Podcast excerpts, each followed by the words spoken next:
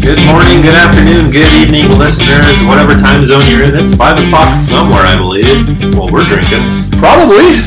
I don't know. It's way past five o'clock for us, uh, but uh, yeah, we're recording an episode today. Did I mention the name of the podcast or what you're, the hell you're listening to? Probably not. Why don't you go ahead and do that, Ryan? Welcome to the Unrestricted Podcast with Josh and Ryan. I am one of your co-hosts, Ryan. And of course, I'm Josh. What's up, Josh? Not much. Just we're hoping today we're going to answer the magical question that is on everyone's mind. Do you want to know what the magical question is? Is reality real? Oh, well, that's a good one, but I was just hoping to decide which is the third boob. I don't know. Uh, of course, we're talking about no, no. we're talking about the movie Total Recall today. Yeah, we're, we're talking about Total Recall now. Now let's just take a sidebar here. Oh, okay. I um, which is the third boob? I, I see that scrawled in your notes here in big letters. Yes. And uh, can I just say your notes look like a serial killer's notebook? Thanks, Ryan. I appreciate that. what, what was your uh, state of mind when you were taking these notes here? I may have been a little tipsy, just a little bit, Just a little bit. just a little bit. Uh, You know, what? it made the movie even more fun. Were, you weren't planning any murders or anything. No, no murders planned. I promise. Okay. Okay. I, Okay. I, I, I'll, I won't be too nervous. Yeah. No. No. I mean, it was a Paul Verhoeven movie. You never know Yeah. what kind of gory mess you're going to step into. We're returning to the universe of Paul Verhoeven. We um, Wait, are they all in the same universe? Is this in the same universe as uh, RoboCop? RoboCop. I don't think it's the same universe, but they they could be, right? Dude, let's go. You know, uh, Minority Report was also based on a Philip K. Dick story, just like Total Recall. And Hmm. Minority Report was going to be kind of a, a semi sequel to Total Recall. Oh, Um, wow. They should have done that a little bit. Play that up a little bit more. Yeah. Although, very good movies. Nice job, Tom Cruise. Yeah. One of his better movies, in, in my personal opinion. Steven Spielberg did a great job, and I, didn't Steven Spielberg take over for Stanley Kubrick, or was that with AI? You know, I'm. I think that was with AI. Maybe I'm not really sure. Anyways, yeah, great movie. We're not talking about that one though. We're talking about Total Recall, um, 1990. which you have co- a copious amount of notes for. We yes, see. very, very cop- a Francis Ford copious amount of notes. So yeah, Paul Verhoeven. We're just returning to his realm, right? We mentioned him during the the RoboCop episode. He's just a brilliant political and social satirist. hmm And we're just going to be throwing out dad jokes, just like Johnny, Jo- the Johnny Cab, just Yeah. all, all over the place. I Oh, promise. Johnny Cab, one of the great characters in this film. Character, I suppose. I mean, yeah, right on, man. Johnny Cab. So, Total Recall, this is just another anti capitalist, anti nationalist, anti jingoistic film. Uh, which Jingo. I don't know what that means. Anti jingoistic. Well, this one's not, maybe not as anti jingoistic as like one of Paul Verhoeven's later films, Starship Troopers. What's a But, jingo? uh, jingoistic means. the uh, jingo, ain't no baby. Like pro military, like, oh. like hell yeah, here comes the Air Force. Okay, I got you. Yeah. Mil- like um, militaristic kind yeah, of thing. right. Yeah, there were no commercials for you know nuclear bomb you know board games and this one. Right. and so, but I, I did notice right away this like newscast thing that he Yeah. he kind of likes to do in his movies. It, it's still full of a lot of satire. Maybe Yeah. not as much as RoboCop. Maybe more of a serious edge to it. Sure. A little bit about Paul Verhoeven that I found out that was interesting. He he published a book in 2008 about Jesus entitled "Jesus of Nazareth: A Realistic Portrait," which in Okay. the book he he kind of depicts Jesus as more of a radical political activist Okay. rather than a miracle worker, right? So he focuses more on his activism Sure. and him being a prophet. And, Well, that's cool, man. yeah. Activism, something we can all get behind. Hell yeah, right? Um, another thing about Paul Verhoeven, he he grew up in Nazi occupied the Netherlands, right? So Okay. he, he grew up in The Hague, actually. Oh, During World War II, when it was Nazi occupied. And he has a couple quotes I, I want to read that kind of get us into his mindset about about cinema, about life, and about society. Right? So he has this quote about moral ambiguity in his Mhm. films. He says, I have a hard time believing in all these hero stories. People are complex. To see them as heroes and villains is an American idiosyncrasy to divide the world into good and evil. Right. So we see in his films there's a lot of you know we mentioned in the podcast a lot almost every episode we mentioned this gray area right Mhm. with with characters you know and, and radar movies do a great job of exploring the gray area or, or sometimes just the dark Yeah. area, but but maybe in unexpected ways, like the darker area of heroes right or yeah, people we wouldn't expect. and and he takes this concept that he puts into his his film's characters from his own life. So, like I said, he grew up in The Hague during World War II in, in Nazi occupied The Hague, and he there's this this couple of uh, lines from the Los Angeles Times, the LA Times. It says the 68 year old filmmaker recalls his father. Going on bicycle trips with tires made out of slats of wood, since there was no rubber to be found. When his father would return with a piece of cheese and a slip of bread, the family would dance with joy. Everyone was too hungry to brood o- over the fact that the family's benefactor was a grocer who was a Nazi collaborator. Hmm. So the people, you know, giving the family food and, and helping them survive We're also the ones were Nazis. suppressing them. Right? So he gave, he- there's a quote here, he gave the food to us because my father, a school teacher, had given his son a good education. So even as a young Hmm. boy, I felt that people who did terrible things were still human enough to care about their neighbors. And that kind of delves into the concept of the banality of evil, which kind of is explored in his films. It's, it's, it's something that I think would be beneficial for more people to explore of just how seemingly good people can participate in evil things. Yeah, it just it, it makes so much more sense to our brains to have things that are just black and white and categorized and with labels on them, Yeah. and just makes more sense to us. But the great thing about cinema and movies is that we we can challenge ourselves to think outside of those labels. You know. Right. And, and and that's the great thing is is to be able to or allow yourself to think outside the labels and not just be constrained to this black and white thinking. Right. right?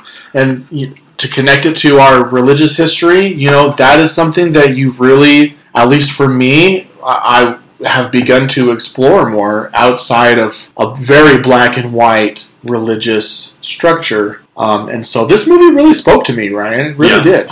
Can just in general, in, in what ways did this movie speak to you and, and, and what what kind of things did it wake up in you? Well, here's my elevator pitch for this movie. Okay. Okay? The Truman Show meets The Fugitive meets Inception. To me, that's like this movie. Those three ideas wrapped up in one. That's perfect. Okay, and then I, I'm sure a lot of ex-religious people, especially ex-Mormons, they feel like when they left religion, it was like waking up to a, their the real reality of their lives, like Jim Carrey's character in The Truman Show. L- let's get into that because Yeah. this is something that was really important to me coming out of transitioning out of religion was these movies that are based around hyper realities or, or basically a simulation of a world that at first is seemingly real but it doesn't actually exist right Mhm. or, or it's not the world you thought it was right? So you mentioned The Truman Show and Inception. You know, I have a list of some movies that I would put in that same category. Sure. Go ahead. We have The Matrix, The Matrix. right? Yeah. We, um, we have The Wizard of Oz. This one is actually more of um, looking behind It's the more curtain. right? flipped. Right. Yeah. Yeah. Okay. Yeah. Yeah. We have Pleasantville. Have you seen that one? Uh, I haven't seen it, but I've heard of it. Okay. That's a Toby Maguire and Kirsten Dunst. I believe so. I, I'm not sure if Kirsten Dunst. That's the well, that's the one where it starts out in black and white and eventually turns to Right. color. right. Dark Cities, kind of a, a, a Matrix like like movie. Mm-hmm. We have Men in. I, I would categorize Men in Black in this because you have this Oh. hidden world, okay. right, with the aliens, and then they use the neuralizer, the brain neuralizer, to kind of erase memories, Okay. right? To I to. can see that. To keep the status quo, basically. Jacob's Ladder is a great film with uh, Tim Robbins, I believe that's his name, Susan Sarandon's ex-husband. I don't know. Um, anyways, Jacob's Ladder is a great film that kind of depicts this world that slowly delves into insanity and madness, Mm-hmm. and we find out that he's actually in purgatory the whole time. Oh wow. Okay. Um, Eternal Sunshine of the Spotless Mind, I have seen. No, I haven't. Is that the Jim Carrey one? Jim Carrey and Kate And Winslet. Kate Winslet. I have not seen that. It's we should if we don't have it on the list, we should put it on the list. Okay, let's go, man. Yeah, that Um, would be a you good mentioned Inception and other another Leonardo DiCaprio movie that I would categorize in, in this would be Shutter Island. Oh my god, such a freaking crazy movie A good movie. that I saw when I was Mormon that I felt so ew about Right. after I watched it. Although part of that is just some of the themes of the movie. yeah. Also, a really good book. I did read the book. yeah. Yeah. But another one that just explores the concept of hyperrealities, right? Mhm. And the last one I have for this list would be, uh, and you know, this isn't an extensive list. I'm sure there's more movies, but George Lucas's one of his uh, first films was THX 1138. Have you seen that? I've one? heard lots about it, but I've Okay. never. That's sat one down that to I would watch it. recommend. It's a dystopian future where people live underground and they're given drugs to keep Uh-huh. them docile and, and Mm. obedient to. And the- another one we can add to that list is probably 1984. Yeah, yeah, for sure. Yeah. But yeah, all these movies about hy- hyper realities, these quote unquote waking up movies, were very Right. important to me in transitioning out of Mormonism. And there's this quote by this ex Mormon, I believe in Germany, h- how he explained his own transition out of Mormonism and how it was like being on Space Mountain and having the lights just come. Just, just turn on while he's Sure. on Space Mountain. Sure. So you can see all the behind the scenes, you can see all the, the inner workings, and all the magic is gone. yeah. The whole reality which was being presented to you, you see all the manipulation. So I had a similar experience. For me, it was. I kept thinking of as I was kind of starting to transi- transition out. I kept thinking of the old fable, "Emperor's New Clothes." The Emperor's New Clothes. Yeah. And I felt. I felt like I finally realized that the prophet was naked. that's that's one of You those know? that's one of those um, fables which you learn in elementary, but you don't really get the high concepts of it until You later don't. on in life. You don't know, but but I, I realized there are other things going on here that I've convinced myself to see that I haven't realized. Right. Right? It's it's kind of like in the Matrix where one of the characters chooses to stay in the Matrix because he says ignorance is bliss. He would rather not know about the real world and just stay in this manufactured world, this Mhm. fake world because it's more blissful, it's more pleasant. Well, I've had that thought many times. In fact, Marissa and I have talked about this many times. Where if we if we could go back and just be ignorantly happy with everything in, in church and everything, we've talked about this, right, Marissa? We totally would. It's just so much easier. Like we're in in, oh, in a way we're a little envious of the people who've stayed in the church You know? and can just somehow wish away all of the crap and just like be happy with it. right. But you know, we couldn't do that anymore. Right, but li- like in the last episode, we talked about moral codes, right? Sure. So, if you really pay attention to your own moral code, could you say to yourself, ignorance is bliss, I'd rather stay? Well, that's why we left, Exactly, right? We we had to stay true to ourselves, right. and you know, you can pretend. But you know, there, there's people that say you need religion to have a moral code. And Right, what would you isn't say that- to those people? I'd say that's messed up. You don't. No, you. But, but I thought that I. And, and when, when you leave religion, you have family members or other people say, "Well, what's going to stop you from having sex with a million people and My getting favorite addicted to quote. drugs?" And After Didn't Joseph life. Smith have a million, I mean- million partners? No, the show Remember? After Life. Yeah, some we are close. some Christian lady that works with Ricky Gervais in the show was like, "So if you're an atheist, what keeps you from murdering and raping all the people that you want?" And he's like, "I go around raping and murdering as much as I want, which is zero. Yeah.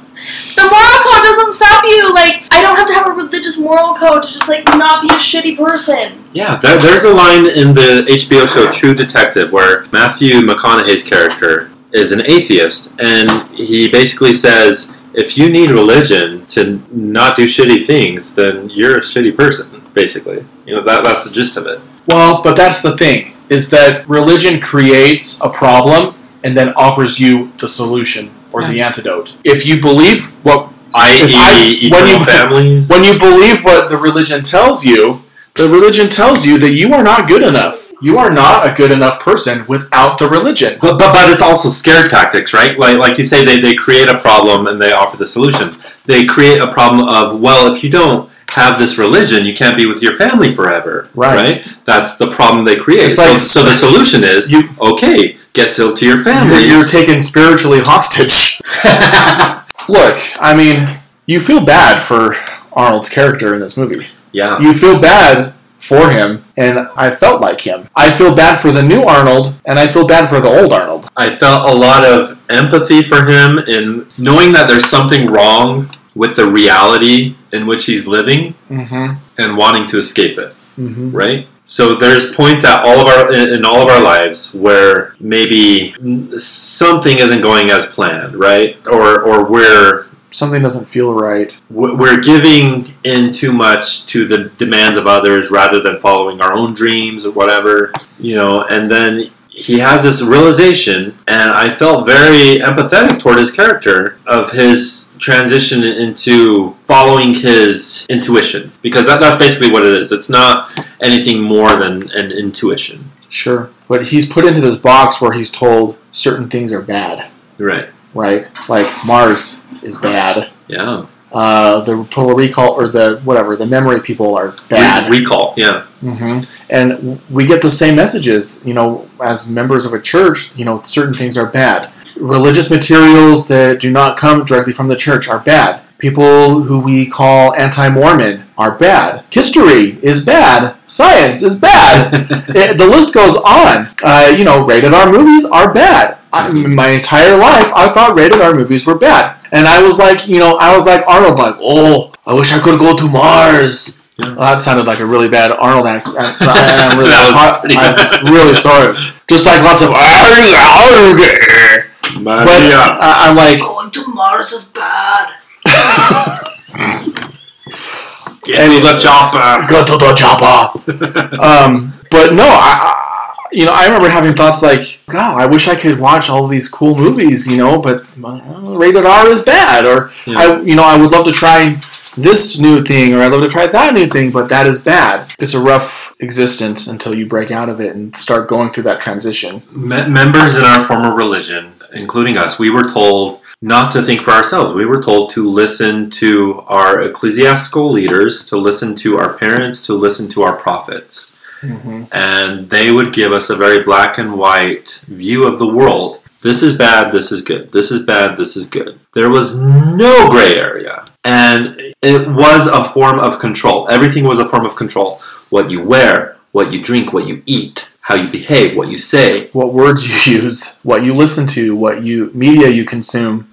Marissa, What you have do you something think? to say? Go ahead, Marissa. Okay, so somebody that we knew went on a mission, somebody in one of our families. Yeah. And they had shared a post from a popular Mormon Instagram post called Okay. Come Follow Me Daily about how they felt bad because after they went to the temple, they didn't they didn't relate to it and it felt weird to them. Hmm, So they were about to leave on this mission, and I wrote them a letter. And we had had conversations. They knew that we were out.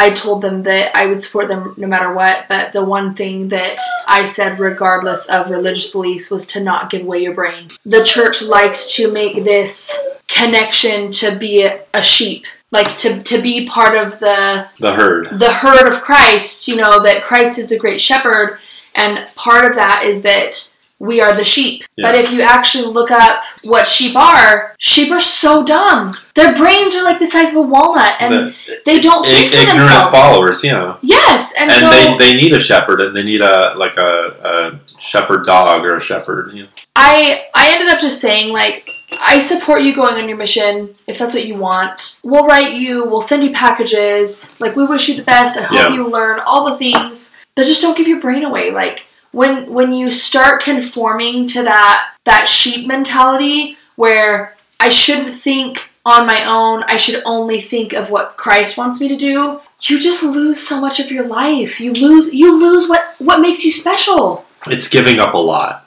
It is. And Okay. so in the end that's what that's the only bit of advice. I'm like, go serve, go do what you feel like is right, but when you stop being you, Mm-hmm. when you start giving away that brain, like if nothing else, just think for yourself. Like think of everything that they ask you to do and be like, is this what I want to do? Is this what feels right to me? Because when you bring when you give away your brain, you literally are a sheep. Yeah. And yeah, you'll follow blindly. Wh- When you're in that mindset, because I've been there, right? I served a mission. You believe it to be one of the most selfless acts you could do. And this this concept of being selfless is very overrated in a lot of aspects when it comes to religion. You can be non-selfish but still put yourself first, right? And that's what I've come to learn. Uh, Post religion is is putting myself first doesn't mean I'm a selfish person. It means I'm looking out for me so that I can love those around me better.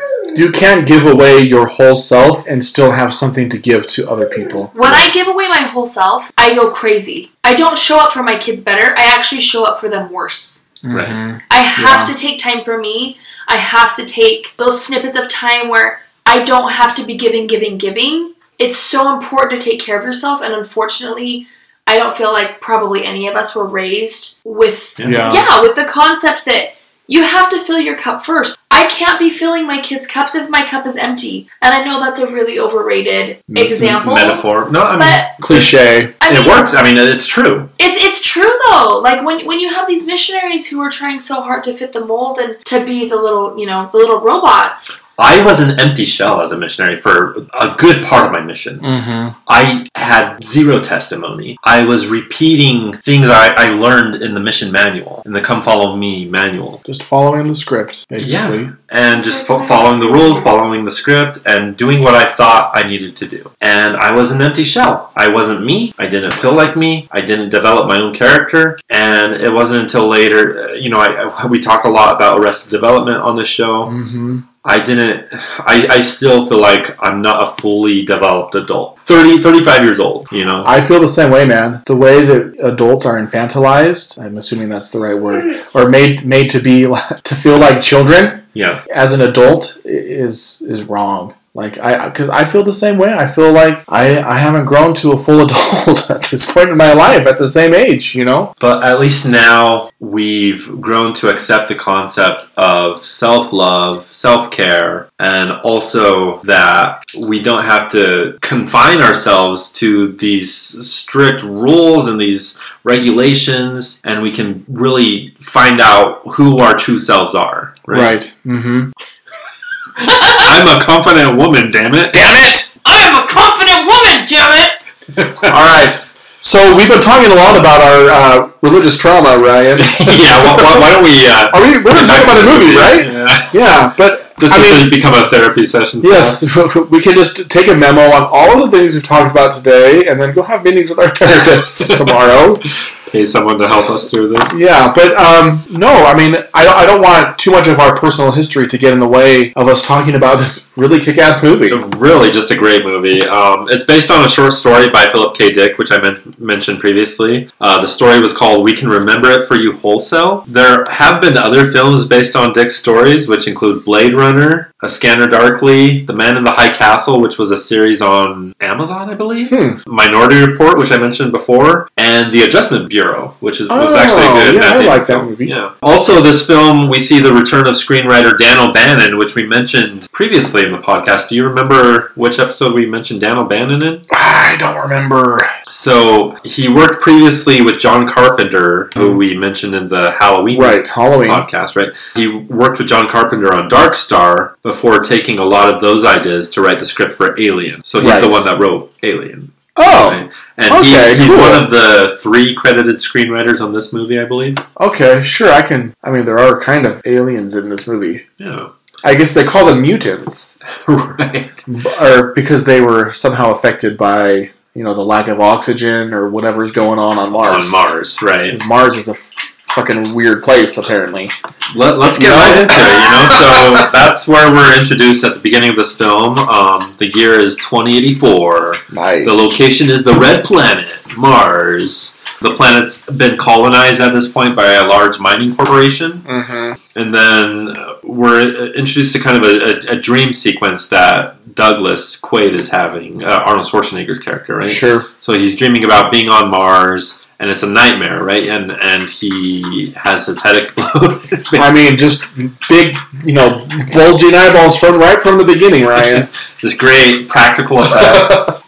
so Douglas Douglas Quaid, Arnold Schwarzenegger's character, is a construction worker on Earth But again, the year's 2084. He's happily married to Sharon Stone. Her character's name is Lori in this movie. She just looks amazing in this film Yep. but he's for some reason he's dissatisfied with his life right he's he's just not happy with certain aspects of what's going on in his life Mm-hmm. on, on the way to work he sees an advertisement for recall which is the company that implants these dreams into customers heads So they, they, they give you memories. It's Right. even just as good as the real thing. Why spend all the money to go on vacation when we can give you a vacation memory? right that, so they implant these fake memories and they call them kind of vacations right They- Uh-huh. these memory memory vacations he's advised not to do this by one of his coworkers, Harry, but he does it They, instead. t- right? they tell him that if he goes and does it, it'll go wrong and he'll have to get a lobotomy or something, you know. Right. They just mess with your brain. Which may or may not happen. It's kind of ambiguous what happens. There toward the end is some of the movie. ambiguity. Anyway, so uh, Doug ignores his coworkers' pleas not to not to do the memory implant. He he goes to recall this kind of uh, very corporate atmosphere, kind of lab place, right? Right, and they're just selling him everything. He orders a special package For Mars, to take a trip to Mars. as a apparently Mars isn't very glamorous. It's like the shithole of all vacations. It's like, I don't know, what. in real life, where would Mars, like, what Oh, crappy. L- Lake Tahoe, but Lake no, Tahoe? I don't know. Like- no, it would be Jesus, like Branson, Missouri, Branson, Missouri. I've never, so I've never been here, but well, like Tijuana? maybe Is Tijuana. Mars I don't know. like a Tijuana? Hmm, I don't know. maybe, yeah. I, I guess what's more intriguing to him is that um, the memory includes him being a secret agent. Yes. So Right? s- somehow this is like speaking to him, like Mars, secret agent, Right, and he can also like choose a partner, uh, his a love woman. interest. right, and so he kind of does this uh, character creation thing. yes, brunette, athletic. So, how do you like your women? Blonde, brunette, redhead? Brunette. Slim, athletic, voluptuous. Athletic. Demure, aggressive, sleazy, be honest. Sleazy. Demure. brunette and athletic. Um, Sleazy. I mean, demure. so he gets hooked up and everything, and then you know things kind of go wrong almost immediately. Mm-hmm. He we get some uh, some good old fashioned Arnold Schwarzenegger rage at Like this point. Frankenstein rage. Like, Get me out of here! What are you doing? What are you doing to me? he, he's ranting about you know being a secret agent, having his cover blown, how you know people are going to come and, and, and kill everyone. kill him and kill everyone. So he breaks free. The doctors were, you know, whatever. They're like, what happened? He believes it's real. And she's like, we didn't even put in the memory yet. yeah, they're, they're trying to sedate him and, and calm him down. And he goes, "My name is not Quaid. It is not a tumor. I'm not related to Randy Quaid or Dennis Quaid." I um, thought you guys weren't doing offensive accents. It's, we're not doing any s- particular group. It's just a one-person accent. punching up is okay. we just don't punch down. Yes. And with Arnold Schwarzenegger, it's definitely punching up. Oh yeah. So the the director for the company recall, he kind of thinks he knows what's going on. That he he thinks that Doug is is just acting out the secret agent part. Mm-hmm. Um, but like you said, they haven't implanted the, the memory Yes. yet, right? The, the, the other lab techs are like, uh, no, I think these are real memories. What's going on? Right. And so the director kind of goes to his team and says, you know, erase all the memories of recall, refund the customer, Just and drop him off in the middle of nowhere and let him figure his crap out. give him a refund, send him home. And so um, At this point, Quaid, Arnold Schwarzenegger, he he wakes up in one of these cabs, these Johnny cabs that you mentioned. Yes. Are they, so are they modeled after Johnny Carson? Is it supposed to be Johnny That's Carson? very interesting. I th- That's what I thought. It looks a lot like Johnny Carson. Okay. That, now that you mention it, I didn't Yeah, think and that. like at the dad first. jokes and stuff. It's like, how did I get here? You walked in the door, dummy. now, now Johnny Carson wasn't known for dad jokes. I wanted to say. Okay, well, but yeah, he he has a very um, you know very dry sense of humor. This Sure. Johnny Cab. It's a it's a robot driver, right? yeah, The practical effects in this movie are just on par. Like, they are. They're great, They're, man. they're just great, right? like okay, so uh, robocop had some practical effects too but they were not as good as this Yeah, it had some stu- 1990 some stop motion animation in RoboCop, whereas this uses a lot more just i prosthetics, guess makeup and prost- yeah like prosthetics and stuff and- yeah, i don't know it was pretty terrifying some of it was Yeah. anyway i thought johnny cab was actually kind of creepy So the Johnny Cab takes him to the subway station so he can uh, go home on the train. He's attacked at this point In the by- dark. by a, a bunch of men, and one of these men is his coworker oh yeah yeah yeah Harry. They start accusing him about talking about Mars. Quaid doesn't remember anything, right? no at this nothing point. he still thinks that he's just doug douglas quaid Right? previous life Yeah, he, he's or his st- program life Still Douglas D- Douglas Quaid. I can barely speak at this point. I'm pretty wasted. So he shoots his coworker, and he kills the, the- whole the other like, guys. posse yeah. he's like oh how did i do that Oh, what am I doing? Holy fuck! I'm so sorry. And then he goes home. Right, and and so he has these like secret agent skills. He has these fighting skills, Right. which he doesn't know where he got. 'em, Right, exactly.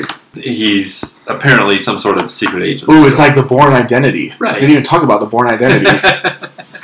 yeah, that's, that, that that could go on the list that I Yes. mentioned previously. Um, so he goes back home to Lori to tell her what the fuck is going on. She attacks him. yes, Uh, like this- badass assassin style. Yeah, like Sharon Stone is really good in this movie, and, and yeah, she's got some great fighting moves. They have this really, really for me, just growing up as an as an adolescent viewing this movie, just a really sexy fight. Like I will second that, Ryan. they fight. Doug subdues her. He With he has his- with the sausage fingers. to with his sausage fingers. So, okay, I'm sorry. Like the beginning of the movie, he like embraces his wife, and all I could think was those freaking fingers are It's a- so huge. It's like a fucking baseball mitt. He's like Andre the Giant, right? I'm sorry, that was totally off course, I mean, but I had to say it anyway.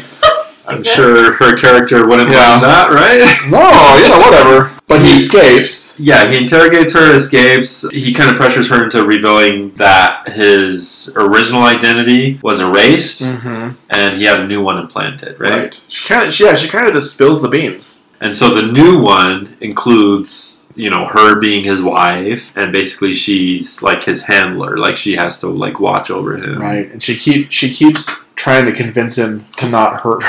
So Right. She's like, "You wouldn't hurt me, would you?" Oh, baby. And then he's like, if I'm not me, who the hell am I?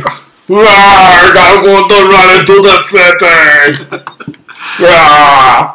I just he escapes, Right, and he's just he's determined to get to Mars. right. Um, and he gets he uh, he kind of gets into contact with some a person that helps him, gives him some clues on like where to go next. Right. So he runs into a, a couple people, right? So Lori has a real husband named Richter, Mm-hmm. played by Michael Ironside in this movie. He's this, uh, like another secret agent, right? And he works for this uh, mysterious agency, which is run by the dictator of Mars, basically. And so this guy, Richter, who's Lori's real husband, apparently, he wants to kill Quaid. Right. So Richter and his men, they try to kill him, but you know they they have this on foot chase through the streets. Quaid escapes, and kills some of his men. Um, we get a reappearance of Johnny Cab, oh yeah, and then and then he like crashes the Johnny Cab, and uh, and the Johnny Cab. I don't know if he asked him to pay, and then he refuses to pay, and the Johnny Cab goes like and, like self freaks destructs. out. Yeah, You're in a Johnny Cab.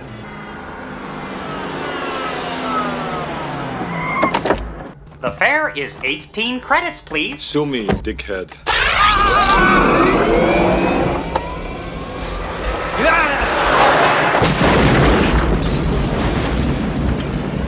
We hope you enjoyed the ride.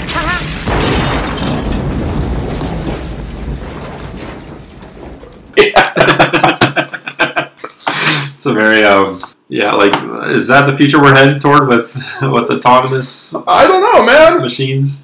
What else happened? I don't know. Well, eventually he gets to Mars.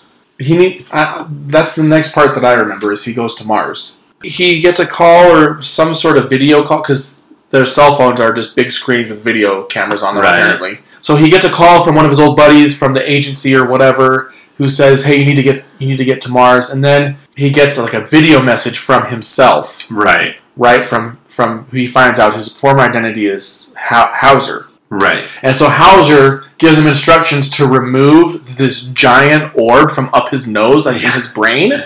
Right. Remember that? He like sticks it up his nose, and, He- like he- He, he gives him his pulls it suitcase out. basically with a Yeah. bunch of like uh, you know oh, you're in yeah. the right place when you hear the crunch. right.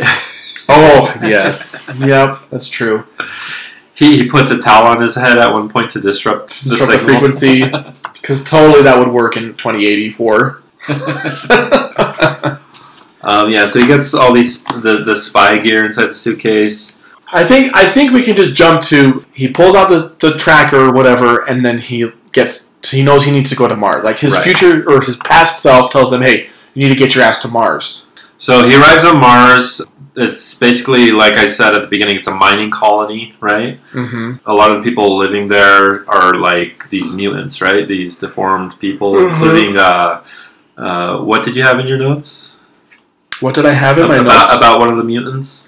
oh yeah, the three boobed mutant. that would be my mutant power if I could To have, have one. three boobs. Uh, Maybe never mind. I don't want to get too vulgar. I mean, that, that, that's one of the like most prominent or most talked about scenes of this movie, I, I, I believe. I think so. Um, we just, by the way, we decided that the third boob is the middle boob. so the third, meaning the fake boob, is the middle. yes, Boob? Okay. but I don't know. I mean, it would have to be. I right? feel like I still feel like they could have just had all three of them were fake.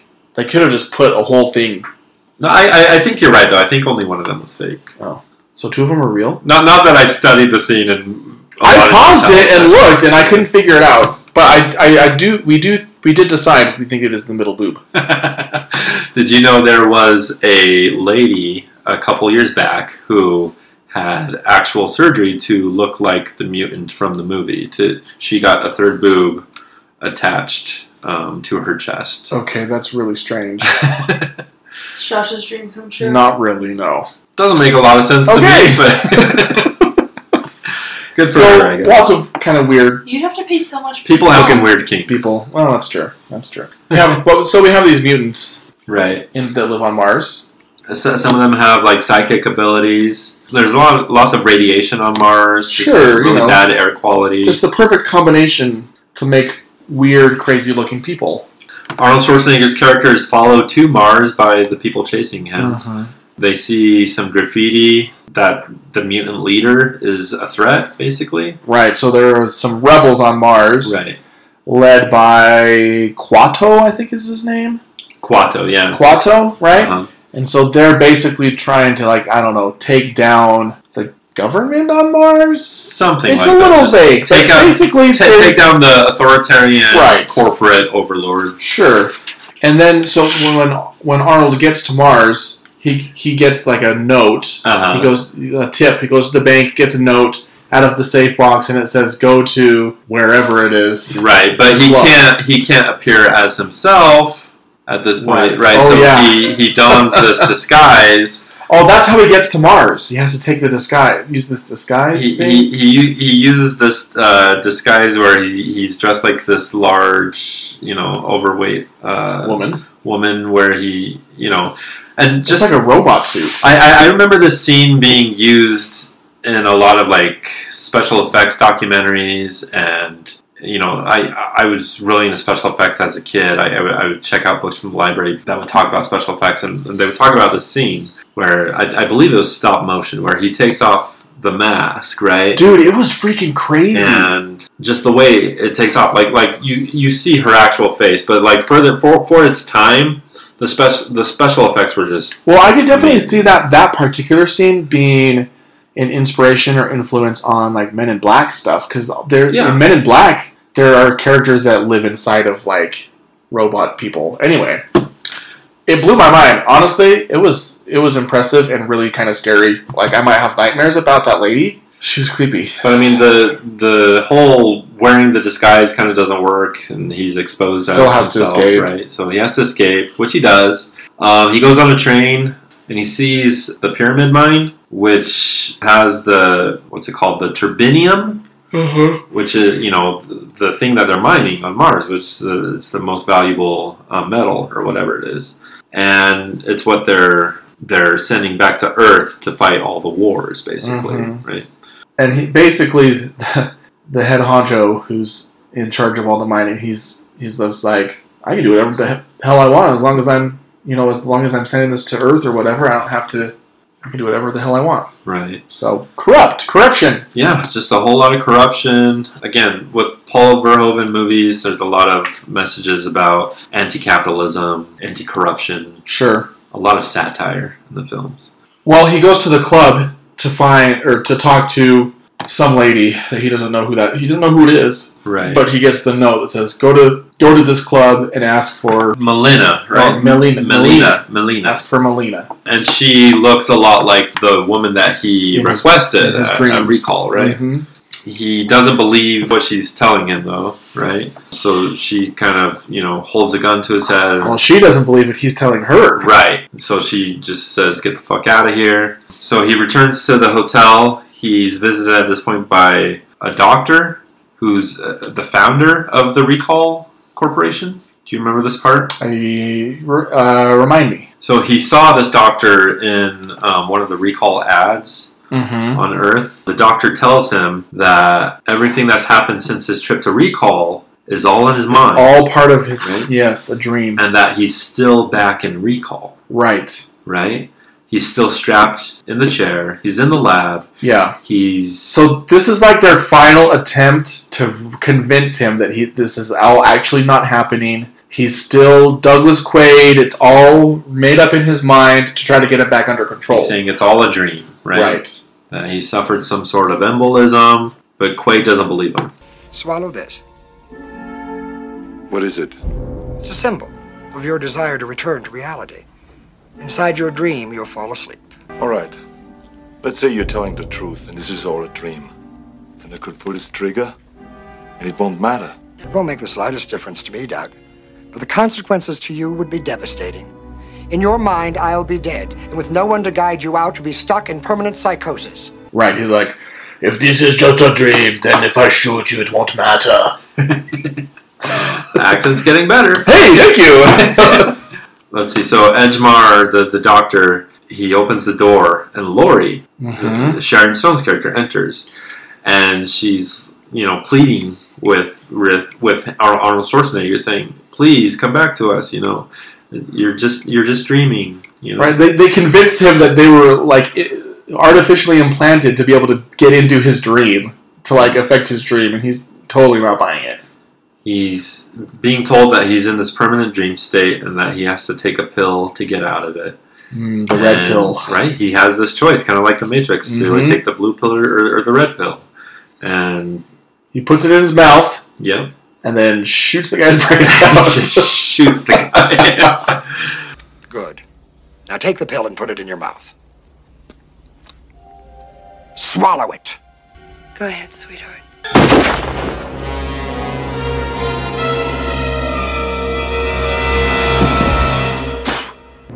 Now you've done it. and then spits it out on his dead body. yeah. yeah. He considers it for a moment, but, you know, then he just, you know, he kills the guy and, and uh, you know, accepts this newfound reality. Right. Which, And kills his ex wife? uh, yeah. Kills his fake wife. Yeah, I mean, Lori starts, you know, fighting him. And Right. He Right. gets the upper hand. Self defense. Sure. uh, let's see what happens next. Uh, Melina enters at some point. Mm-hmm. Overall synopsis: So he gets he goes to the mine. Um, they shut off the oxygen to Mhm. like his homies with Right. Melinda, Melina, with Melina, Melina, yeah. and his pals that helped him escape, or, and all of that. And then he meets Quato, the leader of the rebels, and who reads minds Right. right? And so Quato helps him like regain some of his memory, I guess. hmm And then um, What do you want, Mr. Quay? The same as you, to remember. But why? To be myself again. You are what you do. A man is defined by his action, not his memory. Please, take my hand. Open your mind to me. O- open your mind. gives him some advice, and he finds out that some of the artifacts that they found on the planet could actually help make the planet livable Right. for everyone. Yeah. That they don't actually need a big dome to protect everyone to you know feed them oxygen that they have to buy or whatever. This third act of the movie is just full of action scenes, basically. And it's just from one thing to another, and the plot really doesn't matter. Honest, I mean, No. we, we don't even remember this, you know, the events of this part. I mean, of it's the a movie. little bit convoluted, and I, I didn't take notes for every single detail. but Basically, Oh, yeah. all you need to know is that Arnold meets baby, uh, baby Chucky coming out of a dude's stomach.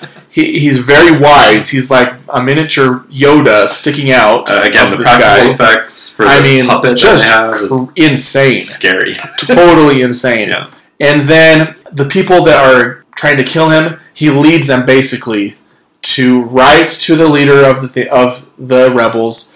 They shoot the guy, the baby, Yeah, right in the God. They shoot the guy and then they shoot the baby in the head. right. Like totally crazy. And then he finds out that he was actually still working for them the whole time. right. They're they're kind of sucked into the the Martian atmosphere uh, Mm-hmm. t- toward the end. And the the bad guy dies, but um, Melina and, and Arnold are are able to save themselves because the uh, They're able to activate the alien the- the technology. reactor, right? Right. So they push the thing, and then it drills down into into the frozen core of Mars Right. to to To make breathable to air. make oxygen, like water vapor or whatever, go into the atmosphere and create an atmosphere for Mars in a matter of what two minutes. right, very very pretty pretty crazy, And so they, they look out. The sky is blue now. It's not no longer red. dude. But like the eyes bulging and stuff. This this like rivals. It's like um, Indiana Jones level shit right here. Yeah, Like, with the faces melt- Um, melting. Yeah. That's like that's what it reminded me of, but like even more believable. Did you ever see the show Face Off on? Oh, what's Was that was John on Bravo? Travolta? And No, not not, not, not the Nicolas Cage? movie Face Off. Oh. It's a it's a reality show called Face Off where Yeah. contestants compete to make practical effects, e- e- especially costumes and facial masks. Oh no, right? that sounds cool. And so they use, you know, prosthetics, they use fake blood, they use all these things to create these creatures, these monsters. Cool. And this movie just kind of reminded me of that and, and how, you know, special effects technicians are just amazing. at their Oh, it job. was intense, man. Yeah. And I thought going into it, I thought for a '90s movie, I would be less blown away by the visual effects of it. and there were some. Yeah. Okay, there were some things where it was obvious that it was old effects, but no, this stuff was crazy. Right. And so we're, we're nearing the end of the movie, right? They, they have breathable oxy- oxygen now. A blue atmosphere. Yeah.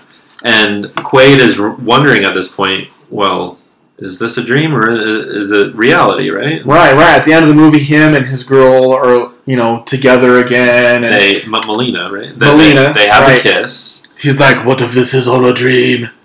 I can't believe it. It's like a dream. What's wrong? I just had a terrible thought. What if this is a dream? Well, then kiss me quick before you wake up.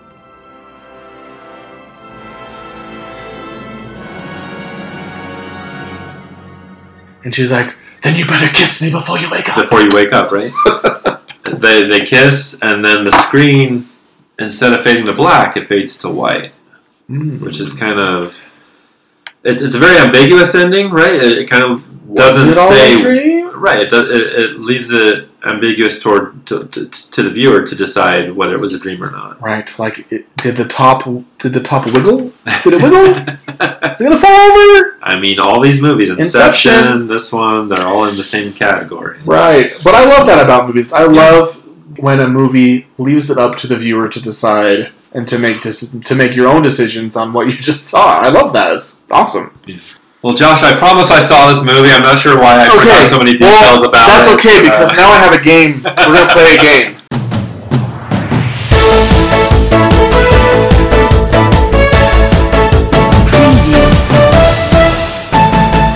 This game is called "Did They Say It." Okay. So there are a lot of quota- quotable lines from this movie. Yeah. Um, I don't know what it is about Arnold. A lot of 80s, yeah, just just one-liners that are like the, the get to the chopper. Go to the chopper. But um, so I wrote down a few of these while I was Okay. watching the movie, and so I got let's see one, two, three, four, five. I have five quotes. Four of them are from the movie. One is an imposter. Okay, so this is like a take on Two Truths and a Lie. Um, sure, but it's it's it's called "Did They Say It?" All right, five quotes. This is- Do, do we want to do two rounds where you do uh, two quotes and a lie two times, or No, I'm just gonna read them all, and I want you to Okay. pick the one that's that's not in the movie. okay? Okay. I think I can do this. I, th- I think you got. I did. I, I made it kind of easy.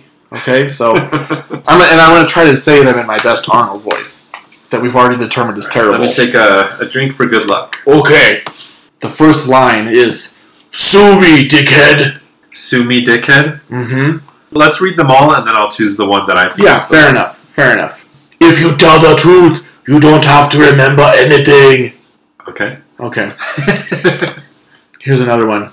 A man is defined by his actions, not his memory. And then, you make me wish I had three hands. I know that one's true. Okay, sh- okay, you got one. Um, consider that a divorce. Mm, I know that one's true. That's all of them. Okay, so I know the last two are in the movie. By the way, consider that a divorce, like the best line. Yeah. anyway, Okay, so it's got to be one of the first three. Can I get a reread of the first three? reread. Sue me, dickhead. Uh-huh. If you tell the truth, you don't have to remember anything. And a man is defined by his actions, not his memory. The third one's the third one feels authentic, like it was in the movie. Hmm. Um, Sue me, dickhead. I don't remember where that would be. Sue me, dickhead. Sue me, dickhead. Sue me, dickhead. it, These pretzels are making me it, it thirsty. feels like it could be in this movie, but that one just stands out as you know what I'm gonna say that was in this movie. So I'm gonna pick one of the either two or three. So, if you tell the truth, you don't have to remember anything. And a man is defined by his actions, not his memory. Very wise. It's a very clever one. Um, I'm gonna go with that one. A man is defined by his actions, not his memories. Wrong! Oh, that wasn't. in the movie. That was from Baby Baby Chucky. That wasn't. Okay. Baby so Chucky yeah. said, "A man is defined by his actions, not his." So it was the memories." second one. yes. If you tell the truth, you don't have to remember anything. Okay. Well, did, did, did you just come up with that out- on off the top Um, of your dome? nope. I did a little Google search. Okay. Yeah, Okay. Is But, that you from know- anything? it's a famous quote by someone, but I didn't read who it was attributed to, so we'll just let it Oh, be it interesting. by anon. So, well, nice job, Ryan. Very Very, very, interesting. well played. You did pretty well, actually. You got uh, several of them correctly. Sumi Dickhead, by the way, is what Arnold tells the Johnny Cab when the Johnny Yeah. Cabs didn't have any money from him. Oh, okay. I Soon was, as you I was could. trying to pinpoint what scene that was from. Yes. Okay. consider that a divorce. Of course, he's that's Yeah, what he to says to his Sharon wife, Stone, Sharon yeah. Stone, before he shoots her. And you make me wish I had three hands. It's pretty obvious. well, Josh, uh, I, I don't have a game for you, but I, I have a question. So Okay. th- uh, this film deals with memory implants, uh, and I'm, I'm wondering if you had the opportunity to get a memory implant, oh God! would you do so? And if you say yes, what would that memory be? Oh my gosh! Um, my immediate reaction is no. I would not want a memory implant. I just feel like once you start putting random shit up there that's not necessarily real, it's like anything goes. I don't know if I can handle that. Okay, so a memory implant basically it's having the opportunity to experience something without experiencing it without in real life. the physical experience, right? Right. But it would be just supposedly just as real as if you had done it. Right. And so I think to I think back to the Matrix where you know we get the great Neo line, "I know kung fu," right? Like he learns kung fu in an instant. Where he didn't really experience that, Mm. he just knows kung fu. Or, or like Trinity, she learns how to pilot a, a chopper in an instant, right? So if I could learn a skill, a, a skill that would help me, Oh, I think yes, I, I would get a memory. implant. nunchuck skills. Nobody's gonna go out with me. Have you asked anybody yet? No, but who would? I don't even have any good skills. What do you mean? You know, like nunchuck skills, bow hunting skills, computer hacking skills. Girls only want boyfriends who have great skills. Yeah, it's like, like Napoleon Dynamite dance skills. Also skills. yeah, that sounds cool. So I say yes. If, if it were like you know But learning, not just a memory. a language You want, you want or some something. skills or something. I will, I'm down with learning some skills, but I don't know if I necessarily want random memories, though. That's just weird. yeah. Well, what skill? What skill do you want to learn? Um, I, I I just think like I'm really into languages, so I, I I'd like to learn Learn like much every languages? language would be cool. Damn, you know, just to s- be, be able to speak with anybody That's cool. You know. That's cool, in man. an instant. I think I would want to learn how to play like inst- some instruments like really, really well. You know, like You want to plug, shred the guitar? plug me in and start shredding the guitar. You know, like let's go. And then, and then with your my with my music skills and your language skills, we would be like the perfect duo. We could before you know What? make, we could we could a two a two person band where you sing in many languages. Oh, okay. And Where- while where I'm shredding the every, guitar. every word, uh, every lyric is a different language.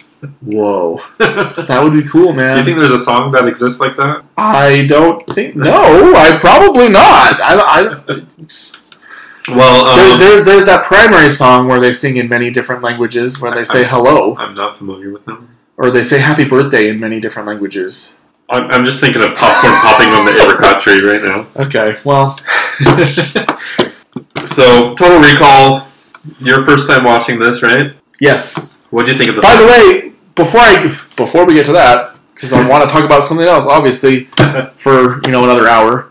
Um, Let's do Total Recall has a remake, right? Which I've seen, and it was a PG 13 remake. I have seen. I saw the remake before I saw the original. I, I saw it when it came out. I thought it wasn't very good. Yeah. Certainly doesn't compare to the original. So, so, so that Film. that's a, a good road to go down. What made the original so much better than the remake? God, well, it's hard for me to really say without having a fresh rewatching of the newer film with Colin Farrell and Kate Farrell, Beckinsale, Kate right? Beckinsale, yep. Um, so I'm not sure. Do you have any thoughts on that? Have you seen it recently? Yeah. I just remember not enjoying the movie very much. I well, I haven't seen it recently. I, I saw it when it came out. I think the dystopian future which Verhoeven depicts is very similar to the one he depicts in a lot of his films, where it's not that different from the society in which we live in today Mm-hmm. right so there's there's a lot of similarities technology has changed Is there a lot more satire in this original? Yeah, Um, I, I, I say there's a lot more satire, but I think just just keeping it more based in reality helps the original a lot. Where where the characters are familiar, right? Mm-hmm. Mhm. Whereas with the Colin Farrell remake, I think it's it's so muddled in special effects and this really you know just dark cinematic All- dystopia. All I remember is like dark and raining the entire Yeah. time. Whereas, you know, I, I, I think when, when people depict the future more closely related to the present which we live in, I think that's more of what the reality of the future is going to be. Sure, You that know, makes sense. so I, I'm, I'm not sure that is what made the original great. I think there's so much more to it. I think you know the satire. I think uh, the performances, Ar- Arnold Schwarzenegger and Sharon Stone, and, and the bad guys, the special effects, the the offbeat humor. Yeah, I mean it is classic Arnold. Yeah. right. Like, like it's uh, it's not he doesn't have the greatest acting chops, but it's like it's it's classic Arnold. You know, Yeah, I, I think a lot of people Although, make his fun of his physical- acting, but his physical acting, like there's parts where he's like literally like about to burst. Oh my god! The part where he's strapped in the chair and he breaks off the p- a piece of the chair Yeah. and like stabs the dude in the neck. right, But like his the way he makes his face, and that was no Yeah. there were no special effects. yeah. Like that was pretty impressive. Th- that's the thing, right? Like with Arnold, I wouldn't give the guy a, an Academy Award for a dramatic performance, but he knows how to command a scene, Sure. right? And and y- you can't help but just have your eyes glued onto the screen while he's he's performing. I agree with that, man. So yeah, he's. I, I wouldn't say he's a bad actor. I think Arnold's a good actor. I think he knows what he's doing. All, you know, accents aside. Sorry. yeah, I mean, But um, you know, so we can just chalk this one, you know, on the big heap pile of leave the originals alone. Can we do that? Can we get do we get Let's to do, do it. that, Brian? Leave the originals alone. Thank Don't- you. Don't make another Total Recall. I think they even made like a TV series in the '90s, which was really just No, thank you. awful. So Yeah. leave the leave the originals alone. Leave it alone. Just listen to me. Most of them, I'd say. And, Like unless, ninety nine percent. yeah, if, if the original just really sucked. I- I'd Okay, say fine. they're Okay, good. if the original is total shit, please do a remake. Make it good. But if it's a good original, don't mess with it. You don't need to remake it. Leave it alone. fair enough. All right, let's get Before to my eyes reviews. bulge. Sorry, reviews. Josh, your eyes are bulging in a very dramatic way. Very dramatic way. I'm, out, I'm running out of oxygen. Apparently, that's just what happens when you run out of oxygen. When your face kind of melts and like. Anyway. no oxygen on my eyes. So uh, I have to give this one a good score because I really loved it. I, I so it's interesting because RoboCop didn't really hit it for me. Okay. This movie really hit it for me. Like the Okay. themes in this movie, the action in the movie, the special effects. I, I Totally, think it is a totally. better movie than RoboCop. Okay, good. Yeah, I, I- well, for me, it definitely was. Um, so I'm going to give this one a really solid uh, four golden idols out Okay. of five golden idols. It's really solid, and like I said, I really loved the, the themes and just all the way around enjoyed the movie. Fair enough. I'm not sure what I gave RoboCop. I gave it a, a fairly low score. In fact, it might be one of my. It's definitely one of my I, lowest. I, I know mine was higher than yours. I think I Yeah. might have given it a three or a three point five. I do like this one better than RoboCop. I think Verhoeven has a, a kind of a, a trifecta of great s- satirical films. The third one would be Starship Troopers, Mhm. which I believe is on the list. If you ever It is. want to review that, yeah, I'm I'm gonna join you once again in the hand holding club. Oh my Uh, gosh! going with a four golden idol on this film. two for two. We're off to a great start this year. Yeah, I just you know it's one of Verhoeven's best, and he's one of the masters of political and social satire.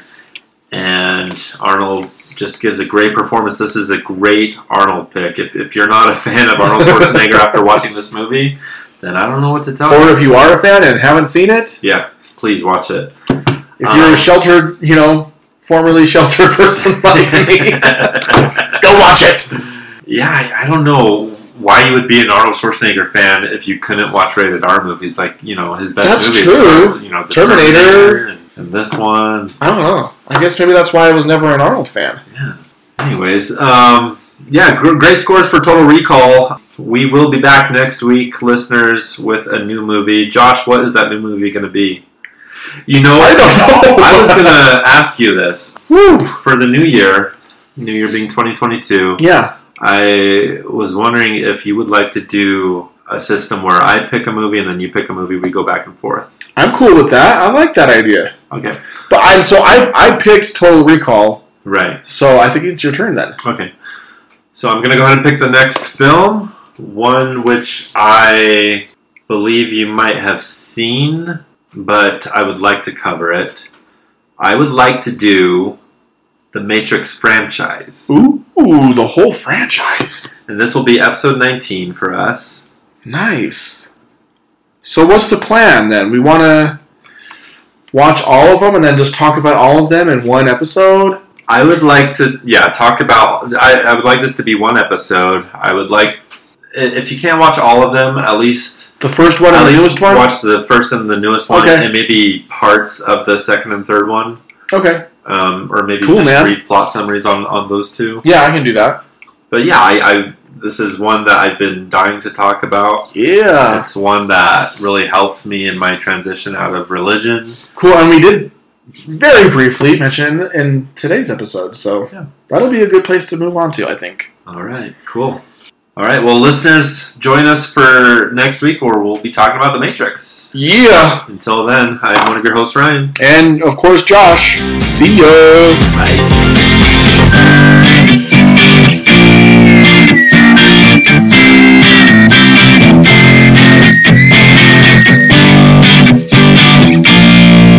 Get